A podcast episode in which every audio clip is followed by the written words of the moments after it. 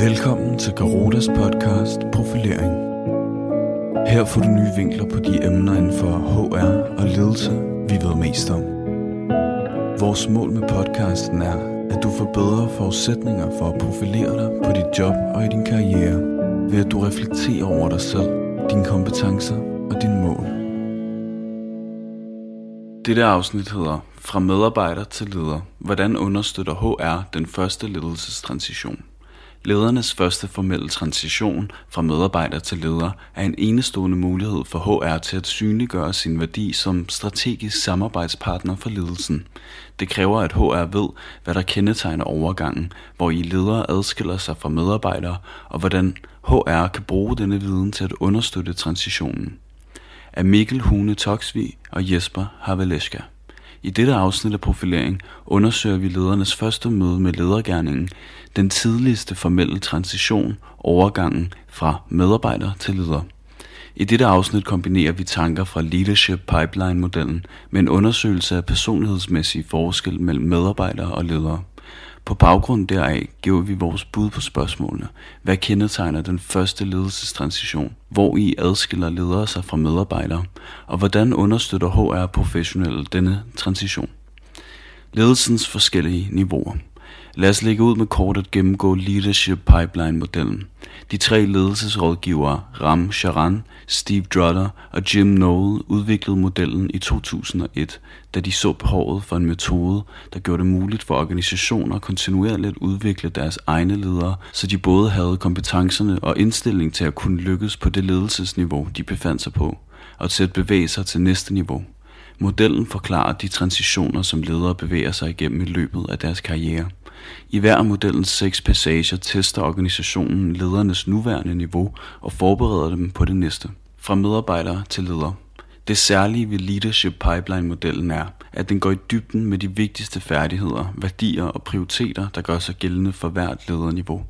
I transitionen fra medarbejder til leder må den nye leder lægge en række af sine gamle opgaver og adfærd fra sig. Det betyder, at hun skal stoppe med at løse de opgaver og ændre på dele af den adfærd, der gjorde hende succesfuld i den tidligere stilling. Fremover skal hun demonstrere evnen til at kunne sætte mål og uddelegere arbejde. Hun skal rekruttere, coache, motivere og give feedback. Og så bør hun vise, at hun værdsætter andres arbejde mere end sit eget, og at hun oprigtigt holder af sine ledelsesopgaver. Slutteligt kræver transitionen, at lederen kan gå fra at styre sin egen tid til også at kunne håndtere andres tid, og at det langsigtede fokus for opgaveløsningen får højere prioritet. Det handler nemlig om at skabe resultater, der tilgodeser organisationens interesser sammen med andre. Mange snubler i denne transition, især de ledere, der præsterede højt som medarbejdere, men som ikke formåede eller blev tilstrækkeligt støttet i at ændre på den personlighedsbetingede adfærd, der gjorde dem succesfulde i deres tidligere stilling. HR's ansvar. Her har HR et ansvar for at hjælpe med at udpege og understøtte de rette medarbejdere, som egner sig til at blive ledere, både personligheds- og kompetencemæssigt, for at bringe data i spil og nærmere udpege de steder, hvor HR skal være opmærksomme, har vi analyseret en database med knap 7.500 respondenter, som udfyldte kompetenceprofilen fra Garuda i perioden 2017 til 2019. De 7.500 respondenter er inddelt i to grupper en bestående af medarbejdere og en anden bestående af ledere af medarbejdere. Nogle af de mest interessante forskelle, vi kan se mellem de to grupper, findes i personlighedstrækkene. Helhedsorientering. Medarbejdere er, ikke overraskende, men alligevel en pointe, som ofte glemmes i praksis, mere detaljeorienteret. For eksempel siger 34% af medarbejderne, at de er omhyggelige med alle deres opgaver. Kun 21% af lederne giver udtryk for det samme. 33% af medarbejderne erklærer sig enige i, at de arbejder med opgaver indtil den sidste detalje er på plads, og cirka samme andel arbejder gerne vedholdende med rutineopgaver.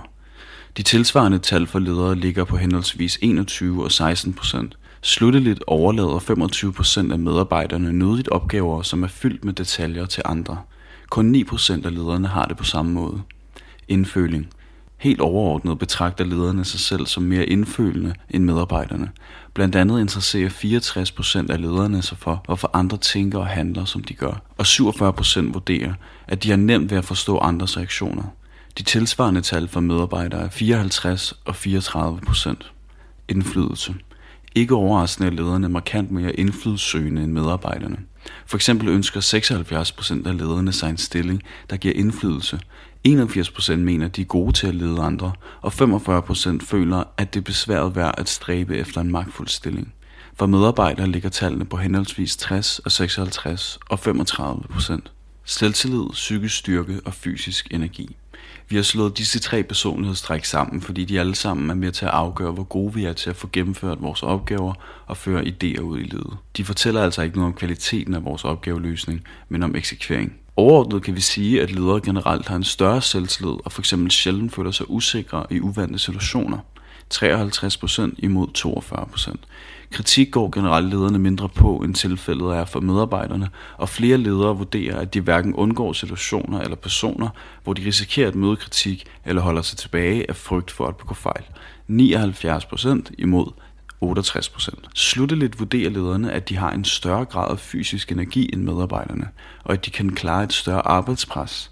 55% imod 43%. Særlige indsatsområder i ledelsesudvikling. Når nu vi vender tilbage til de spørgsmål, vi oplistede i artiklens indledning, hvilke indsatsområder i ledelsesudviklingen bør HR så have for at kunne understøtte transitionen fra medarbejder til leder af medarbejdere? Først og fremmest skal HR være bevidste om, hvor mange ledelsestransitioner der er i vores organisation. Sharon, Drutter og Noel opererer med seks passager, men understreger, at dette kun er tilfældet i store organisationer. De små kan have 1-3. Så vi skal opliste transitionerne og have dyb indsigt i, hvad der kendetegner dem hver især. På den måde kan vi hjælpe dem med at udpege og udvikle medarbejdere eller ledere, der kan lykkes og trives på næste niveau. Vurderingen bør ske på baggrund af deres potentiale såvel som deres nuværende indsatsniveau. I første transition skal lederen, som fortalt tidligere, blandt andet kunne sætte mål, uddelegere arbejde, rekruttere, coache, motivere, give feedback og skabe resultater gennem andre. Her kan HR virkelig gøre en forskel ved at kvalificere den proces, organisationen gennemgår, når vi udpeger og udvikler potentielle nye ledere. For at kunne gøre det, skal vi til dels vide, hvordan typiske medarbejdere adskiller sig fra typiske ledere, dels sammenholde jobkrav med den potentielle leders personlighed og præferencer.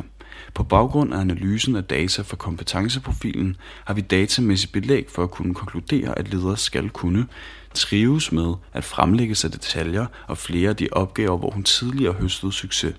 Mentalt mærke og føle sig ind på sine medarbejdere og have en oprigtig interesse for dem, uden nødvendigvis at have et stort socialt behov.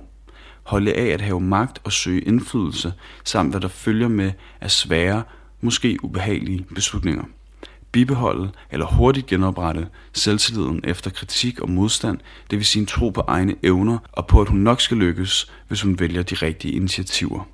Disse konklusioner beskriver fire af de hyppigste forskelle mellem typiske medarbejdere og typiske ledere i dagens Danmark. Så besidder medarbejderen, som I overvejer at få frem, ikke disse egenskaber, eller vil hun mistrives med at skulle ændre adfærd, vil hun sandsynligvis mislykkes i den gennemsnitlige lederstilling og så gør I hende nok en tjeneste ved at udvikle hende horisontalt snarere end vertikalt.